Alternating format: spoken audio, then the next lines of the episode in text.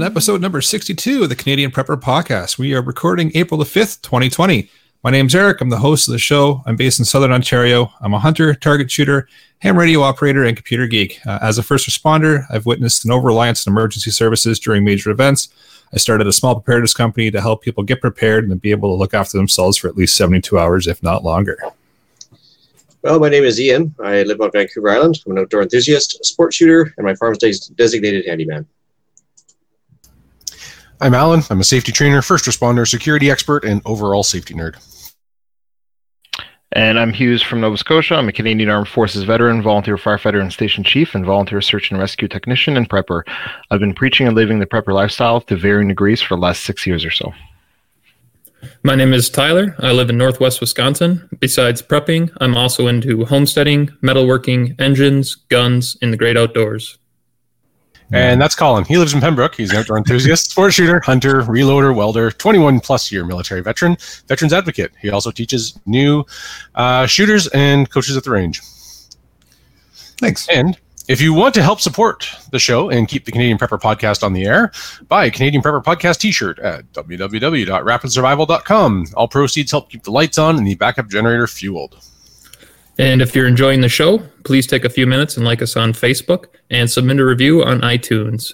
We want your feedback, good or bad, or if there's a topic you want us, you want us to cover. You can email us at the show, uh, feedback at prepperpodcast.ca. All right, so we've got some uh, portable content for you in this episode. Uh, we're going to start off with some preparedness related news. Then we're going to move into how we've uh, improved our preparedness since the last episode. We'll get into the main topic and what is in our pockets for everyday carry. So let's move into some news articles. All right, I think Alan, you had something. Uh, I skipped out on this entirely. I got uh, too involved in the um, um, in the the AV portion of my show notes today. Show and tell is good. Um, okay, so for myself, a couple uh, uh, stories from the local events that are happening right now. Wolves and intruders. So um, because most of this forestry has been shut down, not just because of the uh, COVID nineteen thing, but also because of the uh, the economy. They actually had a U.S. forestry company buy our, our local forestry company, and all the the, the logging has been cut down and pretty much shut down completely. I guess for about two months now. And uh, so, for the first time in the seven years we've lived here, the, the older daughter was out walking the dogs and heard wolves for the first time. And there's no coyotes on the island, and the wolves are normally restricted to just the spine, like the mountain tops but they've come down and uh, they're actually getting close, which is kind of nice. It's actually a nice change. It's uh, maybe a little bit of nature regaining things, so it's kind of nice to see. Uh, speaking of predators, though, we also had the intruders. Uh, so uh, myself, I've had a guy get chased off the property in the middle of the night by the guard dog, who was uh, sporting a flashlight and I know what else, but he got pushed over the fence by the dog.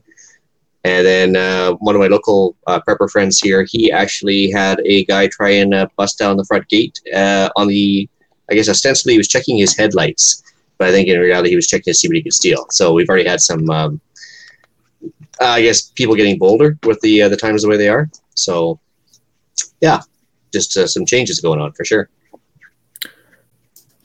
Oh, that's interesting. Yeah.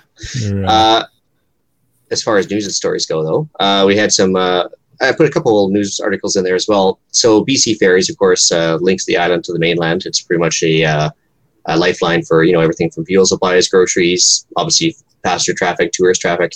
So they've stopped uh, out of Horseshoe Bay completely, which is the north uh, northern route to the island. Um, it went down from like I think it's about eight or nine sailings a day down to zero, and the other one, which is called uh, Tsawwassen to Duke Point, they are down to four a day, uh, which is normally around eight or nine as well.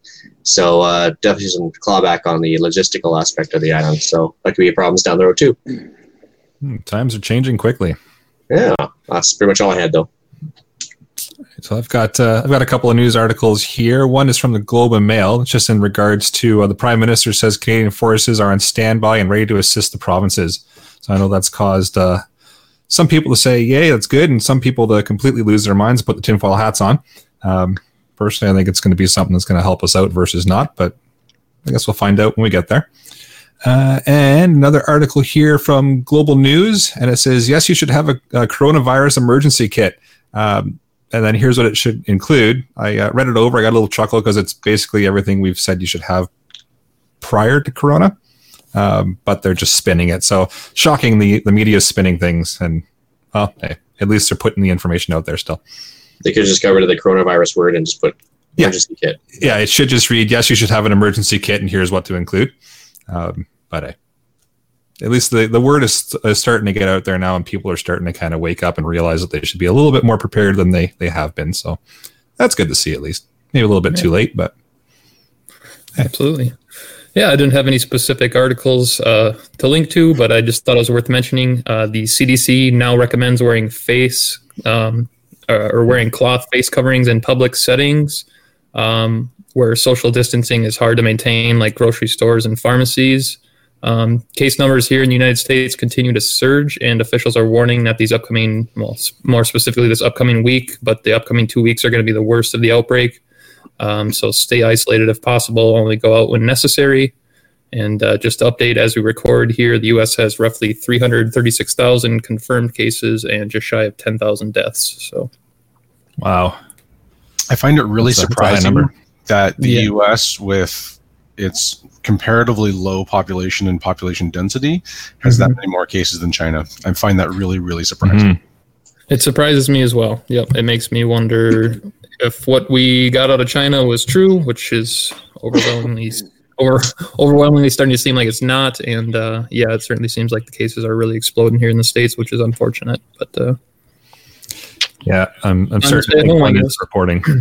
yeah, right. Yeah, I think that's certainly part of the equation. But yeah. All right, shall we move into what we've done lately for preps? Uh, well, did uh, Hughes or uh, Colony got anything? Oh yeah, yeah. Actually, since last time we talked, um, done a lot of preps.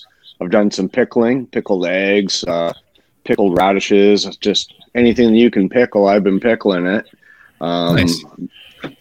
Made uh, about a liter of hand sanitizer. This is a little bit of a different mix, though. Um, you could, I found a bottle of isopropyl at home, ninety-five percent. So I mixed that with uh, a liter of that with 40 milliliters of glycerin, and I made a spray and added some essential oils, so it leaves your hands smelling like oranges. Works really great too. Actually, I'm pretty impressed. Uh, what else did we do? I did a ton of reloading, changed the water in the hot tub, and uh, I've just been freezing and and uh, more shopping, just stocking up little by little on things I need. That's all. Good. Yeah, for myself, um, I've uh, I now have a lot of time on my hands around my house. Um, I'm still game, gainfully employed, but um, so I've done things like uh, similar similar to Colin. I made my own hand sanitizer. Um, I do have some commercial stuff that I'm kind of keeping in a stockpile. Uh, made my own with uh, some iso some ethyl alcohol actually that I made and some aloe vera gel, um, just with a two to one uh, concentration there um, as well as just stuff around the property, um, getting the vehicles ready for summer uh, because you know getting the winter tires off and all kind of stuff. So not necessarily preps, but um, I think I did so much work leading up to this point for the last three months. Not saying that there's nothing that I can do, but I'm kind of just in a sit and wait type uh, scenario now. So, uh, but yeah, that's what I did for last week or so. All right. For myself, been out uh, out and about for work. Um, so just continued to uh, use the decontamination protocol that uh, we put in place prior. Um, got the seeds for the garden started, so they are sitting downstairs now in the living room by the uh, by the window, all in different cups and labeled and ready to ready to go. Uh, started planning out our backyard as well and kind of implementing some further security. Uh, we've got a new subdivision going in behind us. So we used to be out uh, out in the edge of town, out kind of in the boonies, and uh, well, not anymore. There's a new whole new subdivision coming in behind us, so it's time to reevaluate what used to be just forest in behind us is now houses. So it's time to reevaluate kind of access points to the backyard because there was a, like a half fence back there right now, and well, with lots more foot traffic and people and stuff moving in behind, we're going to look at ways to properly secure the, uh, the last little bit of the property. Uh, got the lawn tractor up and running. It's uh, my main workhorse here between spring to fall, just to the edge of winter. Um, so got it out of storage and fired up, and it uh, it started. So did a little happy dance, and I'll do the oil change and all that fun stuff probably next weekend when I'm off. So that was it.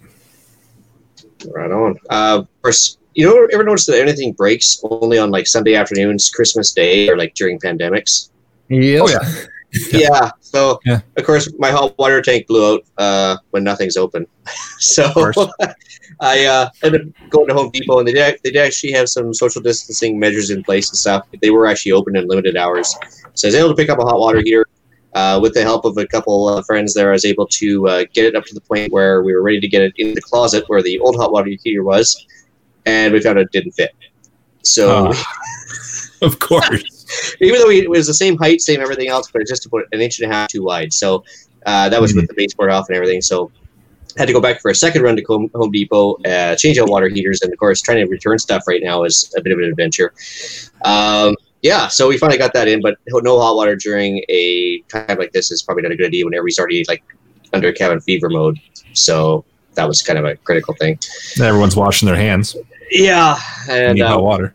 Yeah, and plus their you know, tempers are flaring and everything else. So um, Oh, and then I, I went out and did a Costco vid run, as uh, we like to call it now.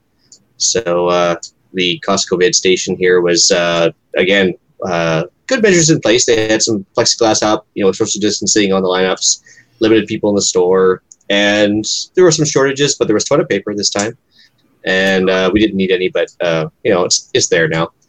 So let's see here. I went to So the everyone can calm down. Is that what you're saying? Everybody can just chill out on the toilet paper thing. Turns out it's made in Canada, so hey, Shocking. uh, yeah. So uh, I went to the range uh, after the RCMP had been there for two days in a row and was expecting to, you know, have a, a brass extravaganza. Unfortunately, this is the first time it's ever happened, but a guy beat me to it. I was there by like nine in the morning the next day, and uh, somebody got in there at like seven or eight and cleaned Oh. it out. So I guess it's high demand again. So Hmm. anyway, I failed on my middle brass scrounging trip this week. Uh, I assembled a new long distance target rifle that the guys on the Patriot podcast have decided to uh, name the Darkness because it's uh, all black straight across. Nice. So we'll be hearing more about the Darkness over the summer, hopefully, if we can get out shooting.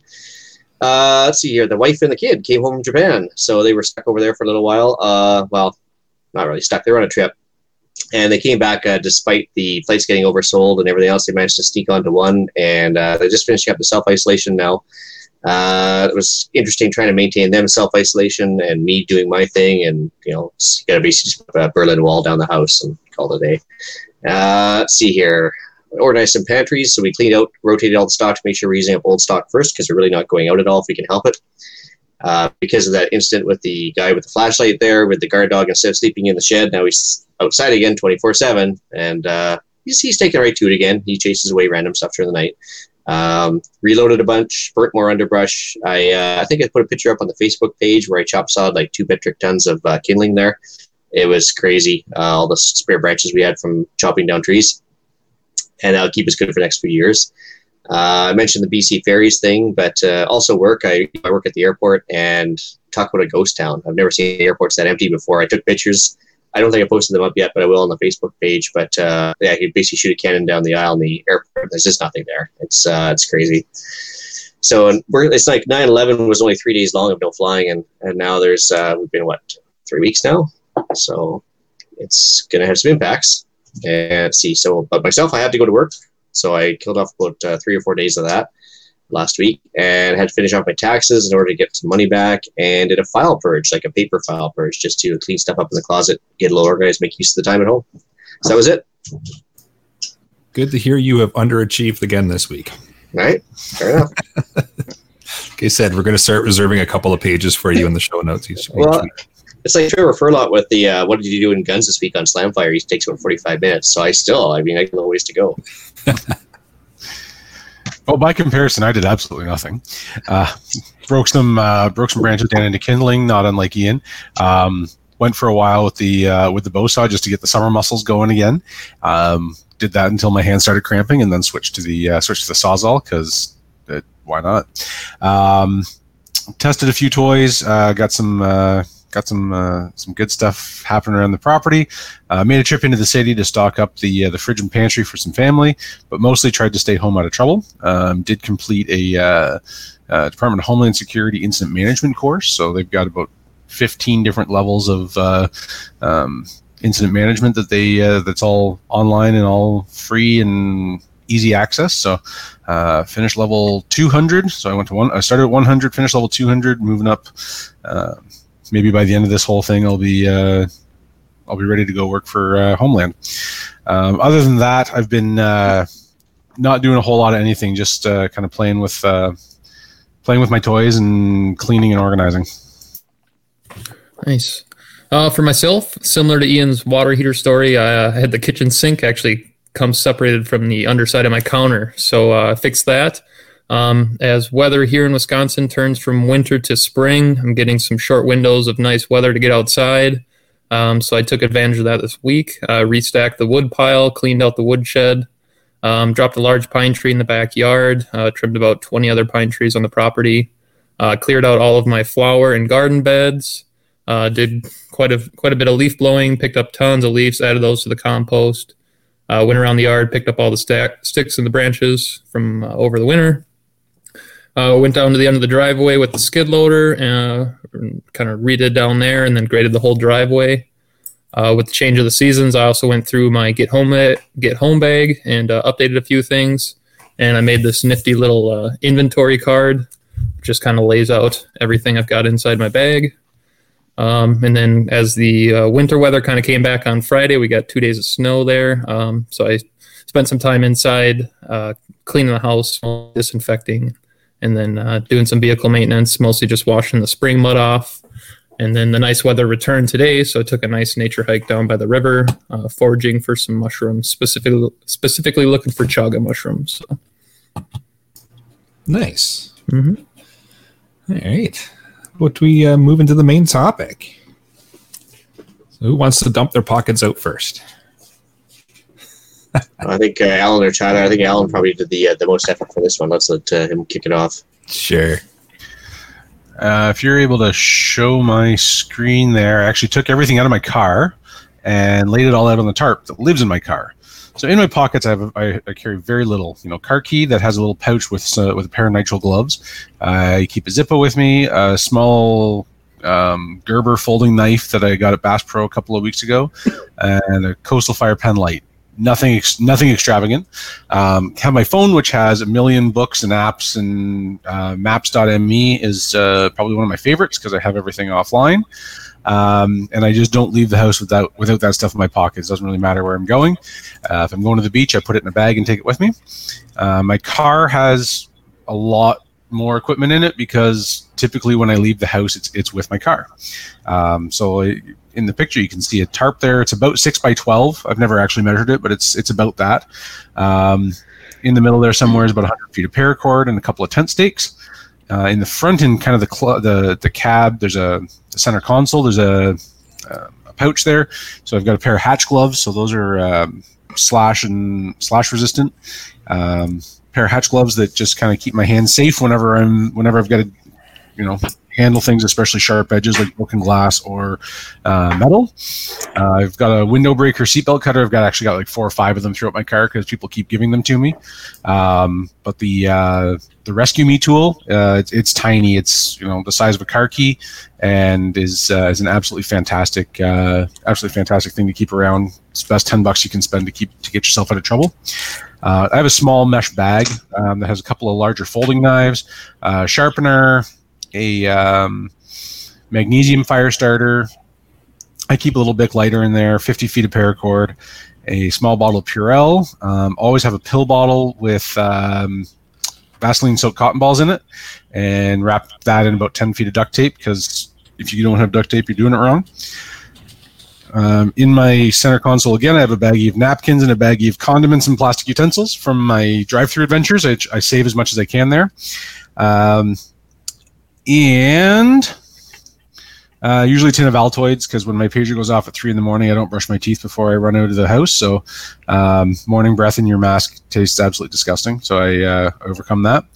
Uh, about 30 feet of bright orange duct tape wrapped around a like an old credit card, which is you know nice and compact, easy to carry.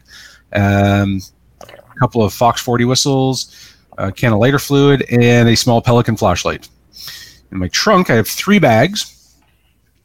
Um, so you can see them all. You can see them all in that picture. Uh, I don't know if you guys can see my see my cursor here, but um, the bag kind of at the top or the middle right of the screen. That's my first aid kit. Kind of the bottom right of the screen is my uh, tool bag, and then there's a camo bag in the middle here that houses everything else that's that's on the tarp in the tarp. Um, so my first aid kit, um, it's too much stuff to list individually, but it's broken down kind of from the from the top of the bag down to the, the bottom fold out in order of uh, in order of life safety priority. So for uh, for doing your March assessment, which is massive hemorrhage, airway, um, respiration, drawing a blank on that, and then hypothermia. Um, but mostly the massive hemorrhage, airway, respirations. Um, so my tourniquets, my my pressure dressings are at the top, and then airway. I've got a set of uh, oral pharyngeal airways, uh, pocket mask, and then moving down into the less uh, um, the less life threatening things, the band aids and roller gauze and minor wounds. And then um, I have uh, right at the bottom a couple of space blankets and some hand warmers. But I was actually reading recently about how space blankets are fairly useless for people who have um, hypothermia related to um, trauma. So um, I'm going to be changing that out at some point to uh, something called a Blizzard system. Um, that actually comes through CTOMS. And Eric, maybe we can talk after the show about whether you have access to that. Um, and then in my duffel bag, so that's that uh, that um, bag in the middle there, have a whole bunch of goodies. Starts with um, a rain suit, so I've got um, splash pants and a raincoat, like a shell um, that's about two sizes too big for me, so I can uh, I can layer well under it. Um, have a little bag, uh, like a collapse um, pressure bag that I can pack down really nice and nice and compact with um, a couple of thermal layers, some polypropylene base layers, uh, a couple of pairs of gloves, hats, lots of socks, things to keep me dry and warm. Um, nice big flannel blanket, which frankly gets used more often at the uh, at the arena during hockey season than anywhere else. A couple of space blankets again, some hand warmers because those make the world go around. Uh, I have a cook kit, which is a single burner propane stove, has a one pound propane tank. Uh, a couple of bottles of water always live in there. A mess kit that has some oatmeal packs, some chicken soup packets. Uh, lots of condiments and things to make it tasty. There's always a bag of um, trail mix in there, uh, coffee, coffee and tea pack, so I can make as much uh, uh, as much coffee and tea as I can drink for a couple of days. Um, a life straw, so I can make there be drinkable water if need be. I'll upgrade that to a Sawyer system at some point, but again, I'm you know doing things in stages. I have I always have a collapsible bow saw. I actually used that this weekend just because you should always test your gear. Uh, decent sized fixed blade knife. It's I wouldn't quite call it a machete, but um, I found that on Gun Nutz for twenty bucks a few years ago, and it's uh, it's done me well. It's good for you know batoning wood down. Uh, a little collapsible shovel, uh, roll of TP because poo paper is always necessary. Um, one of the things that I break out separately in another little bag is a uh, is just kind of an every night an everyday overnight kit. So it's just a you know an extra shirt, a pair of socks, change of underwear, and a shave kit, just so that I can if I get stuck in town, say in bad weather, uh, I can not be wearing the same clothes that I'm wearing today. Um, pair of an old pair of original SWAT boots. They're waterproof. They're nice and tall. They're fairly well insulated. Um, they're not uh, they're not new, but they're comfortable and they'll get me home if I'm wearing dress shoes or something else that's not necessarily appropriate for walking. For my specific car kit, I have a 20 foot tow strap, a uh, a plug-in inflator, and a tire patch kit, and a little 75 watt inverter. Uh, I've never used the inverter because just about everything I have runs off a 12 volt system, but um, it's there just in case. Um, and that's that's the stuff that lives kind of in my car. And then I have a, uh, a lunch bag that goes with me every time that has a few more little odds and sods. That's where my multi tool lives. And I always have like two days worth of food in it, um, another bottle of water, a few things like that. So that's that's what gets me through my day. And that's all I have to say about that. That's a lot of stuff. Is that it? That's it. That's some big pockets. Big pocket. My car, my car is one big is one big EDC.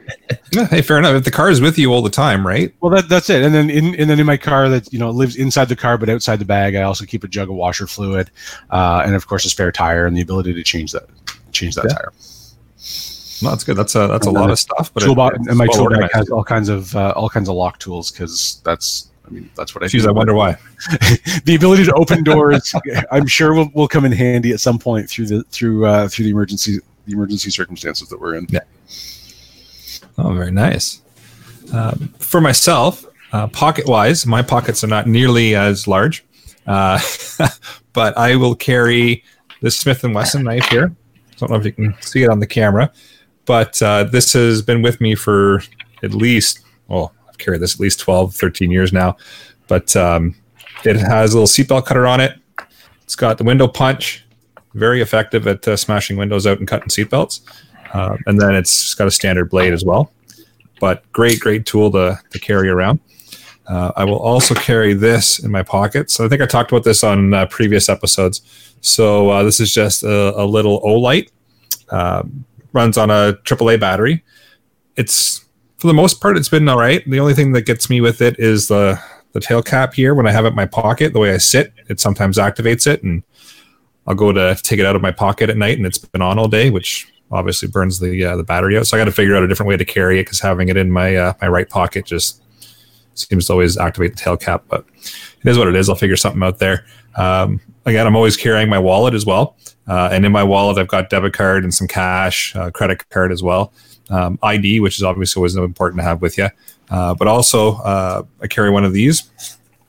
So it's just a little multi-tool, and you can get them like this one. Just happens to have Rapid Survival logo on it, so a little uh, shameless self-promotion there. But you can get them from any manufacturer makes them uh, and you know it's got a little bottle cap opener and a few little like little screwdrivers and stuff. So it's come in handy a couple of times. Uh, so carry that in the wallet as well. Um, and of course, uh, I think everybody on the panel is going to mention the fact that they carry a cell phone.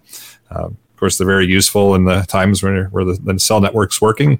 Why not utilize it, right? Because it's, going to be useful to have. So uh, I've always got that in my pocket. And um, I also have a, a backpack that uh, I carry all the time with me for work. So in that, I carry this little guy on the side. So I've got some MOLLE webbing on the side of the backpack. So this is a little IFAK, and uh, in it's got the, the tourniquet, and then I've got uh, just a Israeli bandage, and then just a set of gloves. And I usually have a bottle of Advil in there as well. If the boss is annoying that day, I can just pop out the Advil and you know get rid of the headache.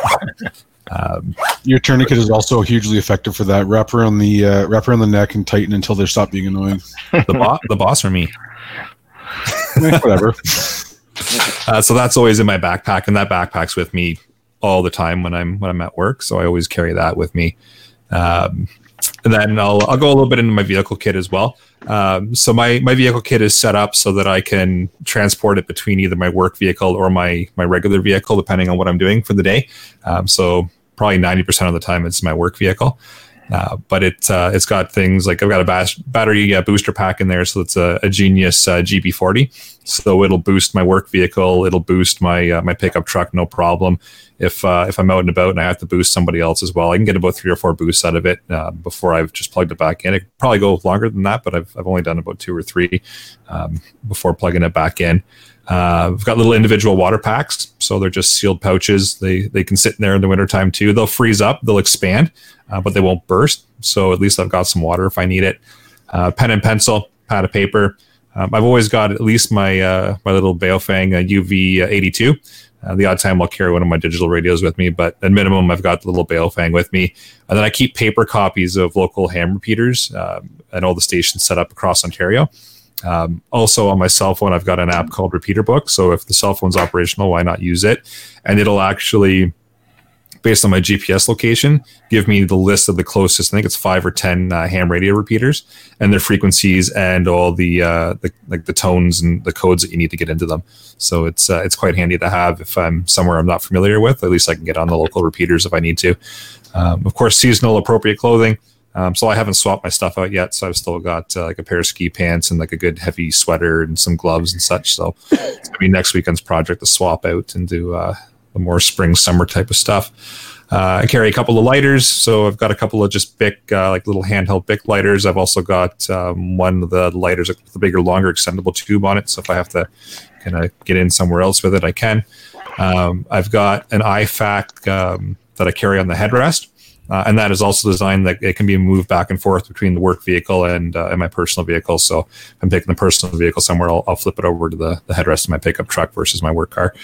Um, in that, it's got uh, two tourniquets on the side. Uh, it's got Fox Seal. So this here, in case I come across something that needs uh, a gaping chest wound of some sort, uh, an Israeli bandage, again, a couple of sets of gloves, compressed gauze. So I've got Celox stuff here. And I've got uh, a couple packs of this. I found this was kind of handy to have. It's uh, compressed gauze, so it's just a little packet of gauze, but it's uh, compressed right down, so it doesn't take up a lot of room like you, you might have with some other types of gauze. So that was kind of handy to have. And it's kind of the quick rundown of what I carry. Um, of course, it's constantly changing. That's some of the fun stuff with this everyday carry stuff. Is today that could be what you're carrying, and tomorrow you can completely switch it up depending on your situation, or if you find something cool to add to your your list. But that's the the basics of what's in my stuff, anyways. Nice. Yeah, I'll take you guys through my uh, EDC. I've kind of got it laid out in order. I guess what would be most likely to find me carrying. Um, regardless, I'm always going to be leaving the house with my smartphone. I'm going to always have my wallet, and I'm going to always have a set of keys for whatever vehicle I'm driving. Um, inside the wallet, I'm going to have uh, relevant IDs, uh, any CCW permits, any credit cards, debit cards, insurance cards, those sorts of things. Uh, also good to have cash. I would say bare minimum, have enough cash to fill up your gas tank. So you're looking at like 30, 40 bucks maybe. Um, more is always merrier, but I would say at a minimum that. That's like Um, so- 600 Canadian, guys. so that's going to be my standard EDC if I'm wearing shorts, even if I'm going to the beach, going to the river for swim, tube, kayak. Uh, I'm going to make sure I've always got those three items. Um, next, I'm going to have either a ball cap or kind of like a wool hat, depending on the season. And then I'm also going to always have a pair of sunglasses. I can't even see outside without sunglasses anymore. I think my eyes have gotten so sensitive. Um, so those are going to be the items that I always have on me. Um, most days I'm typically wearing blue jeans or uh, I really like the Duluth Trading Co. kind of like the cargo pants. Um, so most of the times I'm wearing those. So I've got some extra pockets uh, to work with. And these types of pants also usually force you into wearing a belt. Um, so if you're listening in from the States, that's going to make it a lot easier to conceal carry a firearm. Um, if you are from the United States, uh, re- research your state laws regarding CCW permits. Um, so that's going to be kind of the next item I carry. Uh, I usually have my Springfield XD uh, Mod 2 9 mil, and then uh, that comes with a 17 round magazine. And then I usually keep two more magazines in my uh, kind of my get home bag or in the car. Um, also going to have a decent inside the waistband holster as well. Deep rubbing it in. Yeah, yeah, just keep showing off. Hey, I'm keeping Not it. to mention the YouTube strike we just got. I'm keeping it short. Now you guys can black that out. That was my two magazines. Black that part out. Um, let's see what else. Yeah, it's live. Oh, is it? Oh, yeah, that's true. Sorry, guys. it. um, Streamlight, YouTube has to watch for at least 33 minutes first.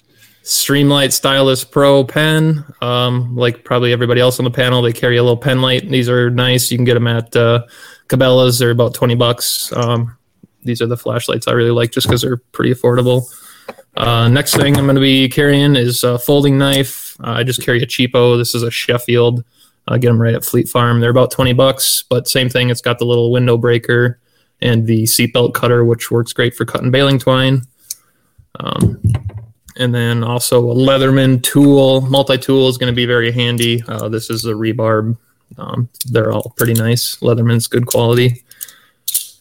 Uh, along with that, also going to carry just a simple Bic lighter. Can't beat that for the weight and the price. Uh, usually have a tube, tube of homemade chapstick. So this is made with just beeswax and coconut oil. Um, also works well for burns or mosquito bites, things like that. Uh, usually have a pack of gum. Um, a lot of times I'll carry a pen. Um, spare change. Uh, usually try to keep at least like a dollar or two in quarters in case I need to pay the parking meter. Uh, use a payphone, which they don't really exist anymore, it seems like. But uh, or get something from the vending machine, snack, bottle of water, something like that. And then lately, of course, like everyone else, probably carrying a little bit of uh, hand sanitizer around. And then uh, I can refill that myself now. But um, so that's going to be kind of my EDC at work or around town. Um, if I'm going into the woods, I'm going to go ahead and add a fixed blade. So I've got just the seal strike. Um, it's been a good knife. I guess I don't really know what else to say about that. And then uh, usually throw in a pack of little flushable wipes. Sure you guys can use your imagination on what those are for, but uh, that's what I'd probably add on my on my pants or in my pockets if I'm going out into the woods. Uh, along with everyone else, I also keep a get home bag in my daily driver car. Uh, this doubles nicely as a camping or hiking backpack. Um, this is also going to serve basically as my bug out bag in the unlikely scenario that I actually decide to bug out. Um, this bag's well stocked with quality components, and I'm able to kind of tailor my EDC based on what I'm doing um, out of right out of the backpack. So it's always there. I know all my good supplies are kind of in there. I know where to find them quick and easy. Um, each of the vehicles has a basic emergency kit with tow straps, jumper cables, hand tools, blanket, food, water, that sorts of thing. And then uh, just another tip with EDC. So something that I like to do, I, I kind of call it, I keep my pants loaded. So I keep everything in the pockets, uh, keep the belt strung through the loops. Everything's there. Usually I'll pull my firearm out when I get home, put that in the nightstand drawer, wherever I store it. And then uh, everything else just gets hung on the, in the walk-in closet there or whatever. Um, so if that doesn't work for you, find uh, like a box as you walk in the door to drop everything in, or the nightstand drawer uh, next to your bed. But just know where you actually keep your EDC items so you can get them quick. Uh, the reason I leave them kind of loaded in my pants is if there's a fire, or if I need to run outside quick, I can slip on my pants and I know everything is there ready to go, and I can basically run out the door in just a few seconds. So I'm sure Hughes is a lot like me, where because the uh, because of the need to run is uh, is pretty red, is pretty um, common. Same thing. I've got uh, you know, the the clothes that I, the clothes that I plan to run at the door and have all the stuff I need to just load and go at two in the morning and off we off we run for a few hours. Yeah, I've got I've got kind of the same thing where um, I, I, wear fire department gear to fire department calls because if I damage my own gear, they're not going to replace it. Um, but I typically have my fire department gear in the garage just right ready to go, so I can run downstairs if I get a call. And I mean, I am to be out of the house within about thirty to forty-five seconds. Um, and basically, it's just a matter of putting on those pants, the shirt. Um, I do keep some gear within the the pants. It's not the typical EDC that I have. So maybe with that, Tyler, if you were done, I'll kind of go into my EDC, I guess. Yeah, please um, do so I got started. Uh, I got started with prepping with EDC. That's where it all started, um, and then from there, I kind of moved into what people did to be prepared for longer term stuff other than what you carried on yourself every day. So for me, it was kind of like an evolution of like trying to stuff as many things as I could in my pockets to be as prepared for anything that I could to moving to more of a minimalist approach. So for the last two or three years now, I carry about 200 to 250 dollars in cash which um, like tyler point pointed out um, it's good to i can fill up my tank um, of fuel in my truck if i had to um, i can i can buy some supplies or food or anything like that um, i've got a minimalist wallet that only has my driver's license my fire id and three credit cards um, i've got a sog flash 2 assisted open knife so it's not it's not a an illegal knife here in Canada. It's it's it's assisted open. I wish I had it here so I could show you guys, but I don't.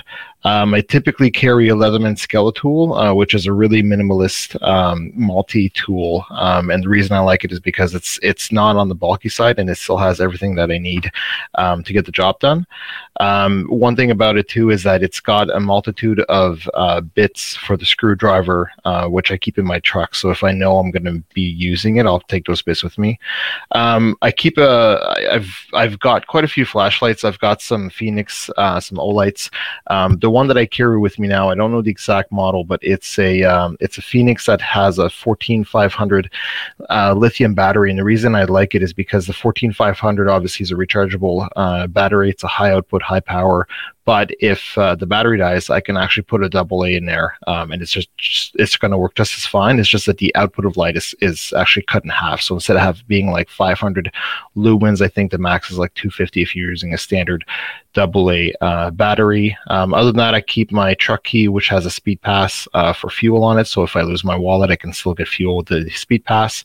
Um, glasses and sunglasses as well. And then on my YouTube channel, some of the first videos that I made were um, about what I keep in my truck. So I've got um, I've got a Dodge Ram truck that has a Ram boxes, so that cargo management system that goes on either side of the bed. Um, and I don't think I would buy a truck without it because both of those are loaded down with tools, uh, recovery straps, first aid kits, uh, booster pack, fire extinguisher. Um, anyways, I made like a half hour video of everything that's in the truck, so I'm not going to go over it now, but um, everything that I everything that I could possibly need, I've thought out over the past over, over the past five or six years are in that truck, along with a get home bag. Um, being that I live in a rural area, I'm not going to walk anywhere. I'm taking a truck, right? Um, there's the odd time where if the family and I are going out, we're going to take the wife's uh, mini minivan, but um, there is an emergency kit in there. It's just not as as as uh, complex as the one that I've got in the truck. Uh, but otherwise, that's it. I've taken more of a minimalist approach um, because I found that over the course of the last few years, a lot of the stuff that I had on me that I never used, um, I kind of got rid of it and kind of went to just you know less is better in the sense that I'm not carrying a whole lot of gear all the time, especially when I'm not using it often. Right um, now, I didn't get rid of that stuff. It's in the truck.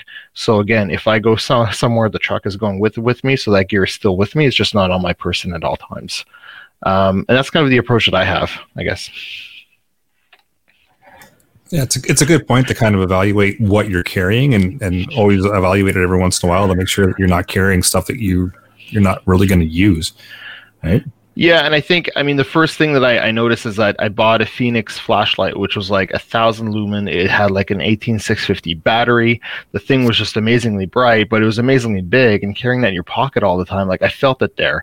I would sit down and I know that it's there. It was annoying. I said, you know what? I've got to go to something that is obviously going to be not as powerful, but it's a compromise between portability and and use and the, the usability of the item, right?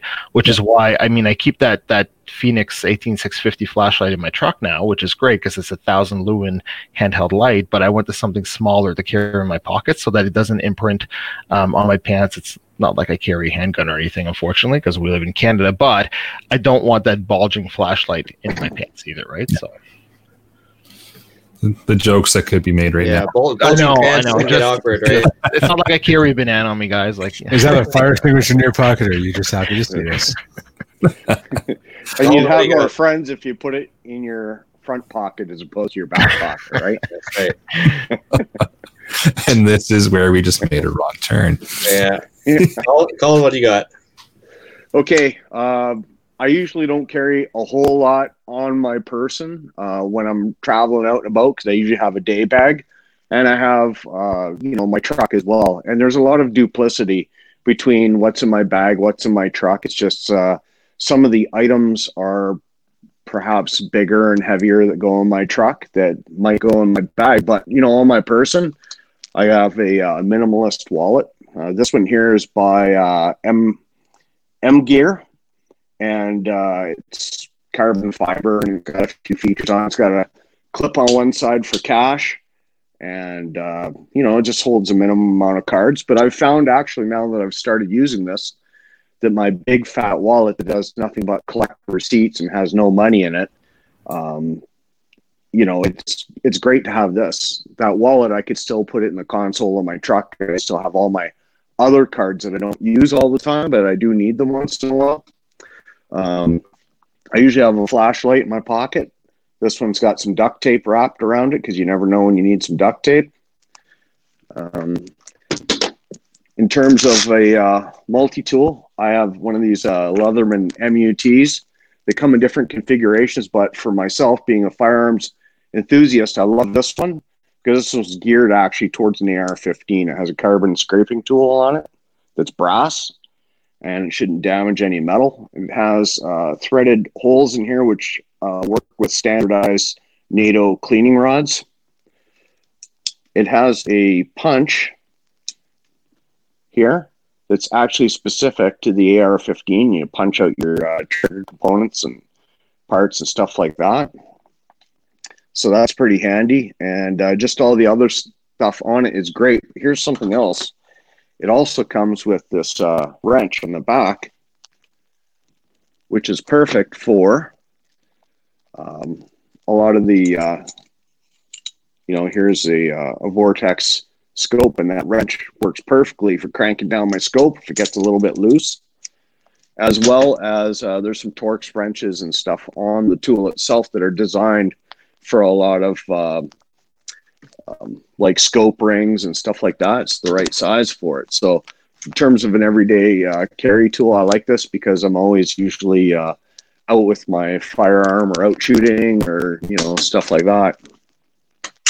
Um, in terms of uh, cash, I usually carry a, uh, a, little bit of cash. I got a, a thousand bucks that'll usually get you through almost anything.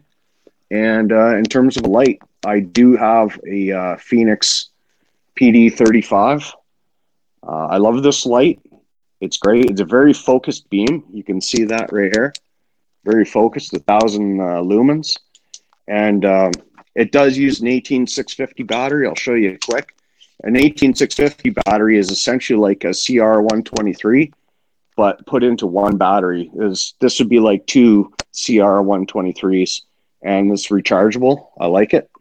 The only thing I don't like about this light is the fact that uh, when it's on, it can it can get very very hot. So if you do have it in your pocket and it goes on accidentally, you'll know in a minute or two because your pants will be basically on fire, which has happened to me a few times.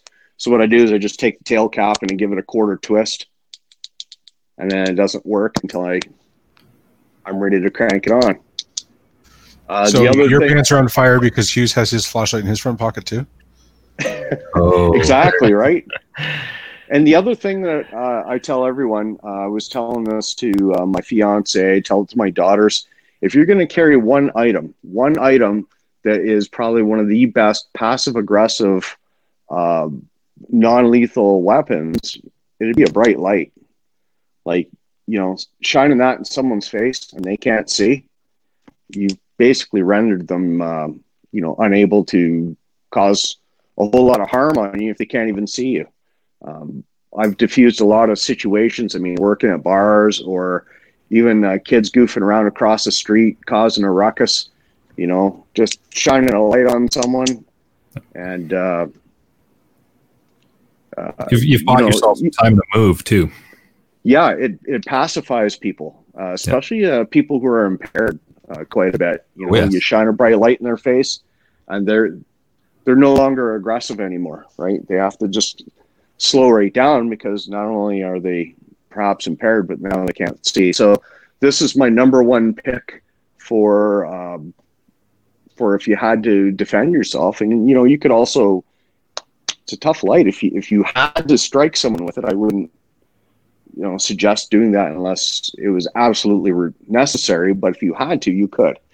So uh, those are just a few of the items that I carry, and of course, I always have my uh, prescription glasses that are also, uh, you know, good uh, when I go to the range and stuff. Of course, in my bag, I carry a 511 bag, and a lot of the same items are in my bag that are um, perhaps in my truck. You know, I carry my medications. I'm diabetic, so I'll carry my meds in my bag. You know, uh, another item, uh, a battery to charge up my electronics is handy.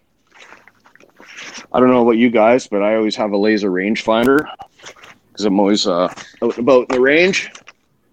You never I know usually, when you have to send it, right? That's right. I have a, a monocular. This one has um, MRAD reticle pattern in it, so I can actually uh, use to help me judge distance as well. Um, but that's a topic for another day. I usually carry some sharpening equipment. I have uh, DMT stone diamond stone. I like this Spyderco kit. You can sharpen just about anything with it. And being a bit of a knife nerd, I also have a strop block that I got from uh, um, Opiongo Bushcraft. Uh, if you're not familiar with them, check them out on Instagram. And I have some uh, polishing compound on there so I can put a nice razor edge on any knife pretty much. Uh, I usually carry a 10 round mag at least. Um, some 223 ammo. Uh, let's see what's up here. GPS, like a wrist mounted one. Oh, headlamp. Why? Because nothing's more frustrating than trying to see in the dark when you're trying to change a tire in your car. You know, this is hands free, right? pretty handy.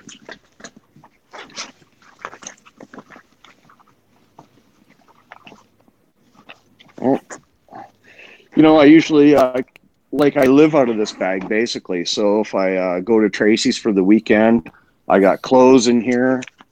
I have uh, what I call snivel kit. In other words, uh, you know, like a toque, gloves.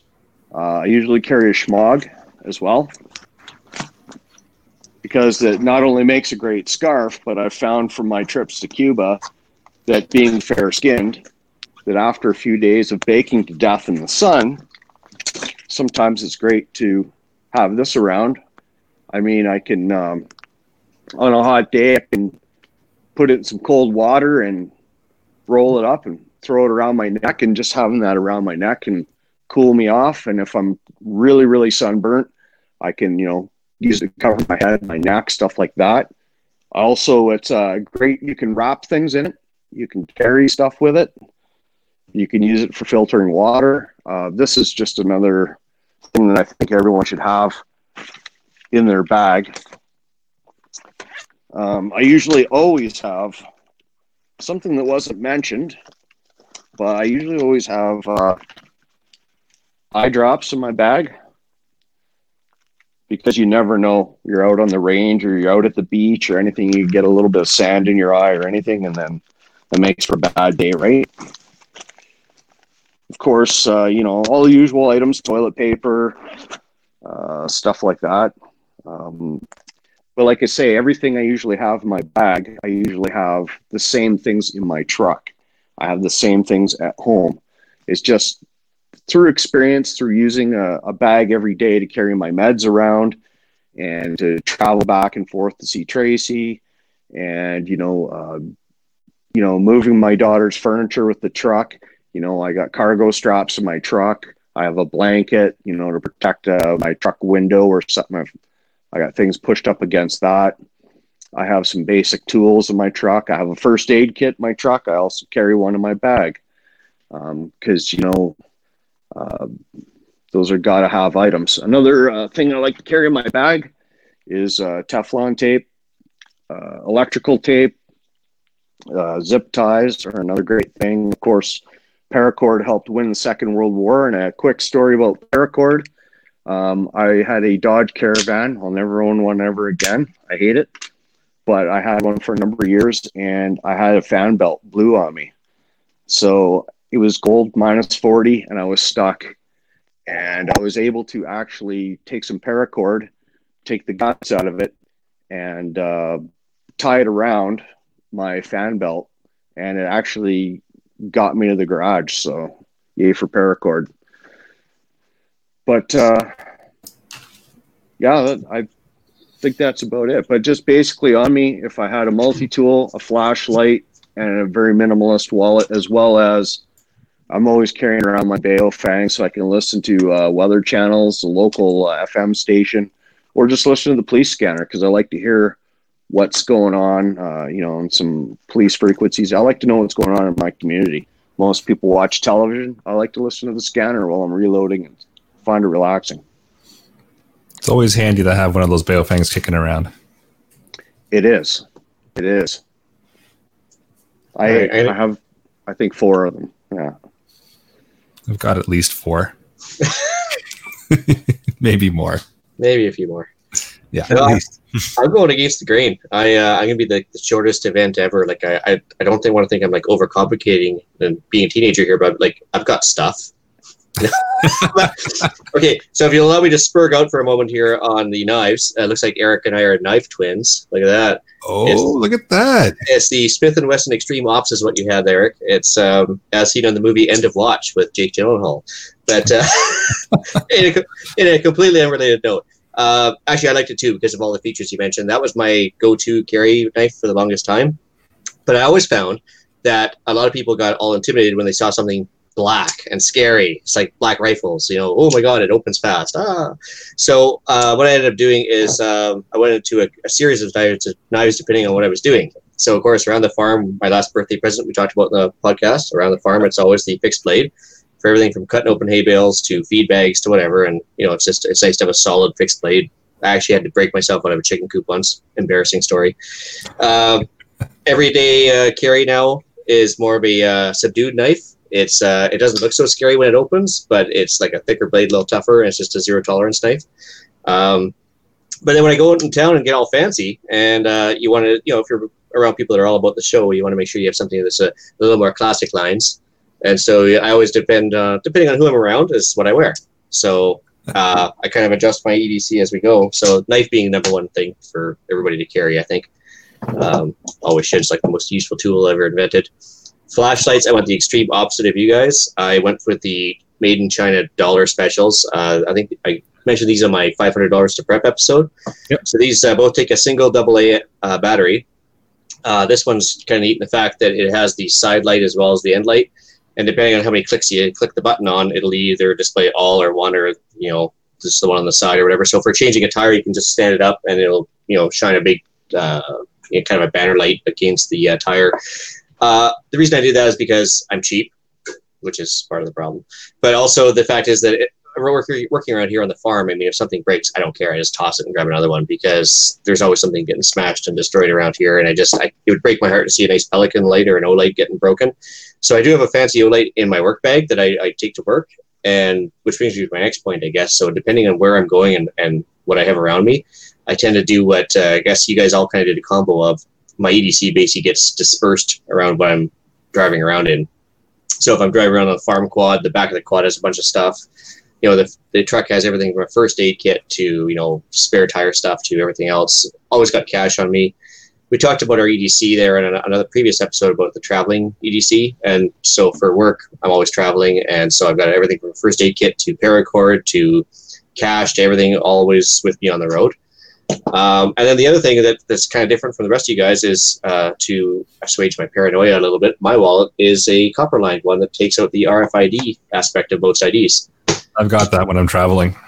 yeah, because um, you know you never know if somebody's like gonna not just for the paranoia aspect, but I mean there is somebody that can come along with a, credit card scanner and you know scan your credit card and, and do some identity theft on you. That's a problem, and I'm always in some shady shady areas with work. So yeah, it's uh it's proven itself. It's big enough to carry everything I need with me on the go.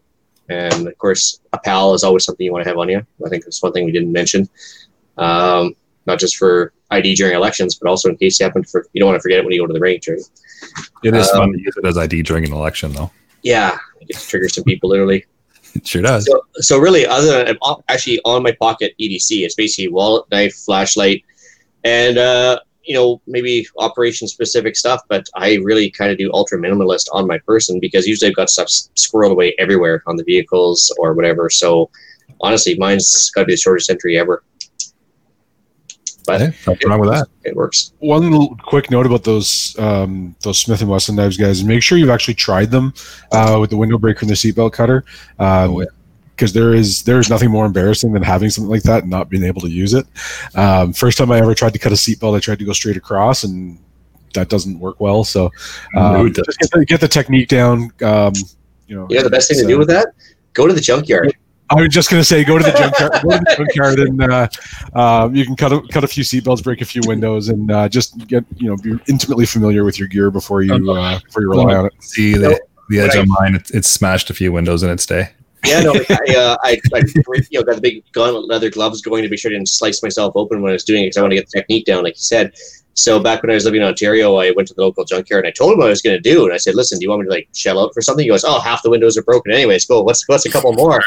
And uh, he says he can't sell the seatbelts half the time, so he says, "Just I prefer if you cut the back ones rather than the front ones because they don't get worn out as fast." And Nice. he says, "Yeah, go ahead." So I, I gave him thirty bucks at the end of the day because I was there for some other parts, anyways. And uh, yeah, he was happy. I was happy. So it's it's a good place to do it. But that is a good a good thing. Like we keep uh, we keep preaching this in almost every episode. We talk about gear to just practice with it, use it, and get used to using it in a non-emergent type of situation where you've you've got time to think and you know figure out how things work. Because if it's uh, if it's crunch time and you're trying to figure out how it works, well, that's that's not time to figure out how it works. In times of in times of stress, we don't rise to our expectations; we fall to our level of training. So if uh, if your level of training is below your expectations, then you're going to have an undesirable outcome. Or fight like you train, train like you fight, something like that. You got it? Yeah, Train also hard, train harder than the fight. it's also important that uh, people realize that if you do have to break a window, it's best to break it in one of the corners rather than going for the center of the window. One thing too, if you guys, uh, this is something I learned in the fire department. If you don't have a window punch, um, you can unscrew the antenna on a vehicle as long as it has that little ball at the end, and you basically, like Colin said, you would uh, you'd hit the corner of the window, but you basically whip the antenna back, and then that'll smash the window pretty pretty easily too. Um, I've had guys in the fire department put gloves on and try to put their fist through it, and they do it a few times. I'm like, are you are you done yet? Because we're gonna be bandaging up your your your hand here soon, right? So it's pretty rare that you can break it with your fist. Yep. So And I don't think you're going to stop your fist from going through the jagged glass fast enough to not slice yourself up. all right. What's that too? Not to I just wanted to mention too. Uh, I've got the same flashlight as Colin. Colin, you mentioned the PD TAC 85. Um, that's the first light I bought like five years ago that I no longer carry because it's just too big, too bulky. Um, I've had it accident- accidentally turn on on me. Um, I know there's a side switch that you can reduce uh, the power setting, but I always keep it on this, the the highest. And the number of times I've had it turn on on me. Um, and then you're like, what's what's going on here? Oh, the flashlight's on, right? So, anyways, that's I, I love the flashlight. I still have it in my truck. Um, I've had it for four or five years now, um, but it's just way too big. So Yeah, the whole pocket thing. That's why I just give it a quarter twist. that makes Yeah. sense. I've never tried that, or I've never th- or, or I thought about that. So that's awesome. I'm gonna try that uh, with the little Olight and see if that uh, takes care of the problem I've been having. Probably will. Yeah.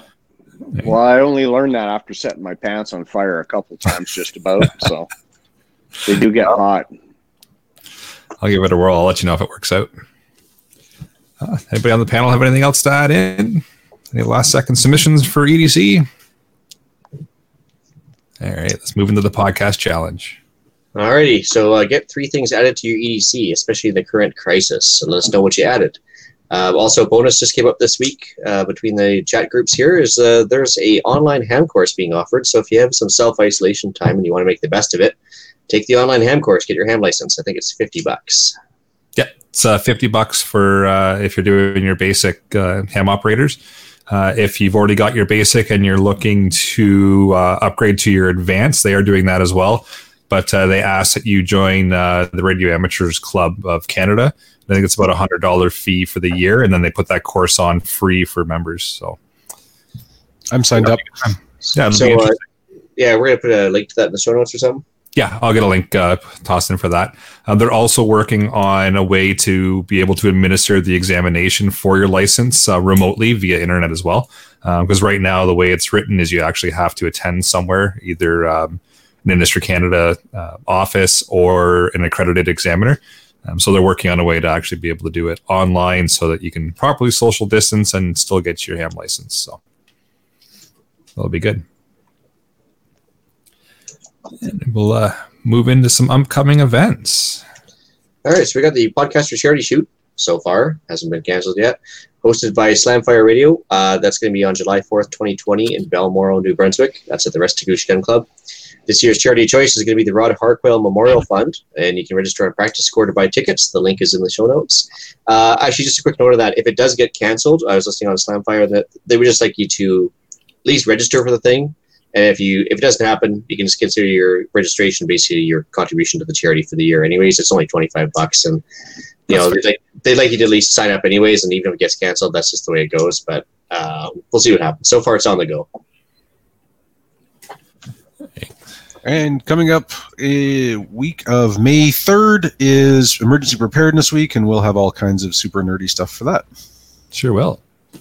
Uh, so, uh, annual preppers meet has actually now officially been canceled uh, due to COVID. So, uh, it is not happening this year. The uh, the postings went up about a week ago or so from the the event coordinator.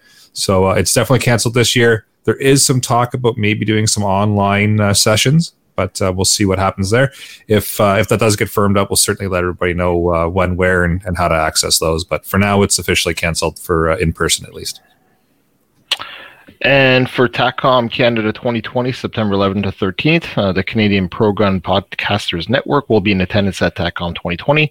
Your favorite podcasters will be on hand throughout the show, so make sure you stop by the booth to meet your favorites and pick up some swag. You can see the details in the show, uh, sorry, for the show at the ticket link uh, in the show notes as well.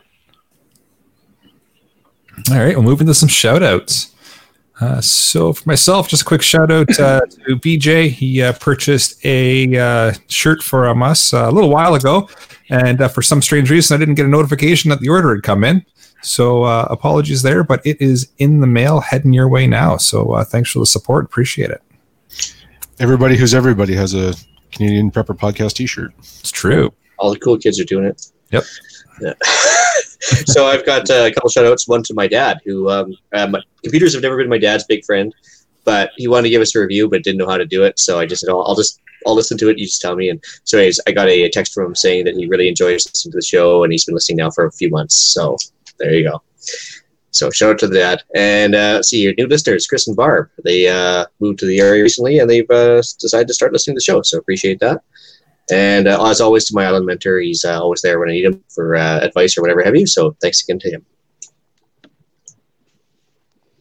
Anybody else? Sure. I'll give a shout out to uh, the CCFR. Uh, if you enjoy firearms in the firearm community and want to keep your firearms, I suggest uh, heading over to firearmrights.ca. Check them out. Uh, get a membership there. Your membership dollars uh, really stretch far and work towards our future in the firearm sports and hunting. And actually, I forgot to mention that they are offering the uh, free first season of Downrange TV on their website right now. Are they not? Yes, So- they are actually. So it's a great way to pass the time. And uh, if you can't get to the range, you can do it vicariously by watching everyone else. Yeah, it's like if you're gonna binge watch something, there's an entire season of a TV show on their on their website. So you might have to go crazy on that. As soon as you've used up all your Netflix stuff, away you go. That's right. I've I've been specifically out of contact with everybody, so I've got uh, nothing to uh, no one to shout out this week. Fair enough. Not even a Facebook fight or anything. I mean, yes, Wow. wow. I don't Facebook. I don't Facebook for a reason. Bad things happen when I do. All right. Well, we'll move into uh, iTunes and email reviews then. So for iTunes, we are up to 52 five stars. We've got five four stars, uh, two three stars, one two star, and that one little guy still at one star, keeping us honest. So at, uh, at least there's still more five stars than there is one stars. So we're doing something right. Uh, and then, as far as email goes, email has been fairly quiet since last episode, but we did get a Facebook message um, a couple of episodes ago in uh, in regards to uh, night vision and just a little bit of feedback from that. So I just wanted to wait until uh, we had Colin back on and a few others that uh, are able to talk about uh, night vision. So I'll read that out and then we can uh, get some comments from the panel on it. So it's a message from Cody, and he says there's a lot more options for Canadian users. Uh, one of the main things is uh, end user agreements. Uh, import, uh, export is difficult but not impossible. And once uh, ITAR item is in Canada uh, with an end user agreement, who bought it and from where you can prove uh, you're not a gang or uh, non NATO military is filed, uh, you are legal to own that item. As well, there are gens to night vision as well as Omni. A generation is like uh, any other item that level of technology is. Uh, currently, we are at uh, Gen 3 plus Gen 4. Uh, Omni is when the item is manufactured, making it slightly better than just normal material uh, quality uh, advances. Omni 8 is current. Uh, as for colored add ons, the only colored uh, Poet High G uh, is to have a digital which is just large camera lenses, letting it in a lot of light to see the image better. Uh, you can get non-digital night vision in green or white, uh, which is slight blue in color, and add amber filter, uh, which would give an orange tint and helps with uh, prolonged use. Uh, and of course, another popular option among Canadian night vision users is the uh, "we can't shoot at night uh, until the, the words until the world ends." So uh, by then, who cares about ITAR? Yeah, valid point, I suppose. But um, any any thoughts panel? And he sent some pictures in. I know I shared with you guys earlier in regards to some of his setup. So I have been uh, looking for night vision for a while, so I've been uh, researching helmet mounted and uh, firearm mounted lights. I mean, um, you know, there's uses for each of those. Um, you know, hunting uh, pigs. Um, I think some people coyote hunt with thermal imagery and stuff like that. But there's a company, I believe they're called SiOnyx, and they come. They have a digital night vision um, binocular that you can mount on your helmet or on your rifle. And it also they have color capability, and some of them even have Bluetooth, so you can stream to other devices. that's cool. You get techie with them. Yeah, absolutely. I'm gonna try and get my hands on one, and uh, when I do, I'll we'll do a show on it. Nice. Yeah. So basically, what I'm getting out of this is it's just a matter of having the proper paperwork to uh, to import the items, and then as long as you've got the proper paperwork, you're you're good to go. Is that kind of it, or Yeah, I think as long as somebody gets paid and, and you fill enough paperwork, somebody's you know the government's happy, right? You know, Yeah, you got to pay your tax on it. That's what they want. Ah, that's the key? Yep. All right. Well, uh, we appreciate the uh, the feedback there, Cody, and um, yeah, if anybody wants to send some more feedback in, either a feedback at prepperpodcast.ca or uh, the more popular way right now seems to be on Facebook Messenger, so you can you can message in that way as well. Um, and unless anybody from the panel has anything else to, to toss in, I'll do the outro. Uh, just a quick note: uh, ITAR has been relaxed as of what two weeks ago. It was like middle of March or something like that. They changed the ITAR rules. Now you can import like mortars, grenade launchers, you know, pretty much whatever you want. Like uh, believe it or not, the the the, the restrictions have gone way out. It used to be, you couldn't even import like a, a flash hider for your AR-15 without certain companies having certain export permits and stuff. And now they uh, they don't need export permits for a lot of stuff, and they moved it over to the Commerce Department versus the uh, uh, Customs, and it's changed quite a bit. So there'll be some interesting differences with that. I would think with price as well, because it won't be as big of a deal to get stuff across the border. Good to know. Because the FRT also got published for the uh, the Canadian government, and it's amazing what's non-restricted out there. Ah, Yeah. excellent. Like if you want to buy an artillery piece or something for a couple million. So what you're saying is it's time to go shopping. Yeah, that's right. All right. Excellent. So if you want to help support the show. All right. So with that, uh, I'll bring episode number 62 of the Canadian Prepper podcast to an end. Uh, you can find the podcast on iTunes, Podbean, Spotify, or of course your favorite podcast help app. Help? Heck's an help? Uh, anyways, uh, please help us out and submit a review. Uh, it helps other people find us. We do record these shows live on Facebook and YouTube. If you want an early peek at the shows, please subscribe to the YouTube channel, Canadian Prepper Podcast, and click the notifications tab that gives you alerts when we're going live. If you want to contact me directly, you can find me al- at alan at prepperpodcast.ca. That's Alan with one L, or on Instagram at PPSWO.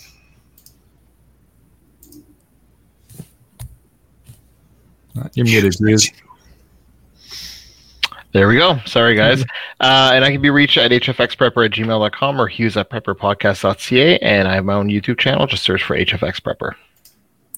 And if you got any questions or advice for me, uh, you can reach me at tyler at prepperpodcast.ca. Colin, where can we find you?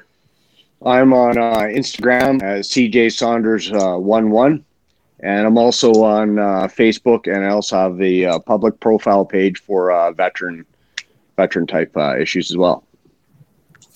Roger, you got an email there as well for the Facebook, uh, for the uh, veterans. uh, I usually just tell everyone to uh, search me online. Uh, just uh, Uh, okay. see see Saunders, and there's two profiles. Uh, one's my personal profile, and the other one's my veteran advocacy page. So. Oh, cool. All right. Uh, you can reach Ian directly by emailing me at the island retreat at gmail.com. You can also find me on Canadian Patriot Podcast on iTunes and YouTube. Uh, we record on Monday evenings, same time. It's uh, 9 p.m. Eastern. There you can find us by dis- uh, government waste and society in general triggered by. All right. And you can uh, find me at uh, rapidsurvival.com on the live chat while you're uh, attempting to buy some prepper gear that is mostly out of stock right now. Uh, I'm trying to restock. It's just a, a pain to find things.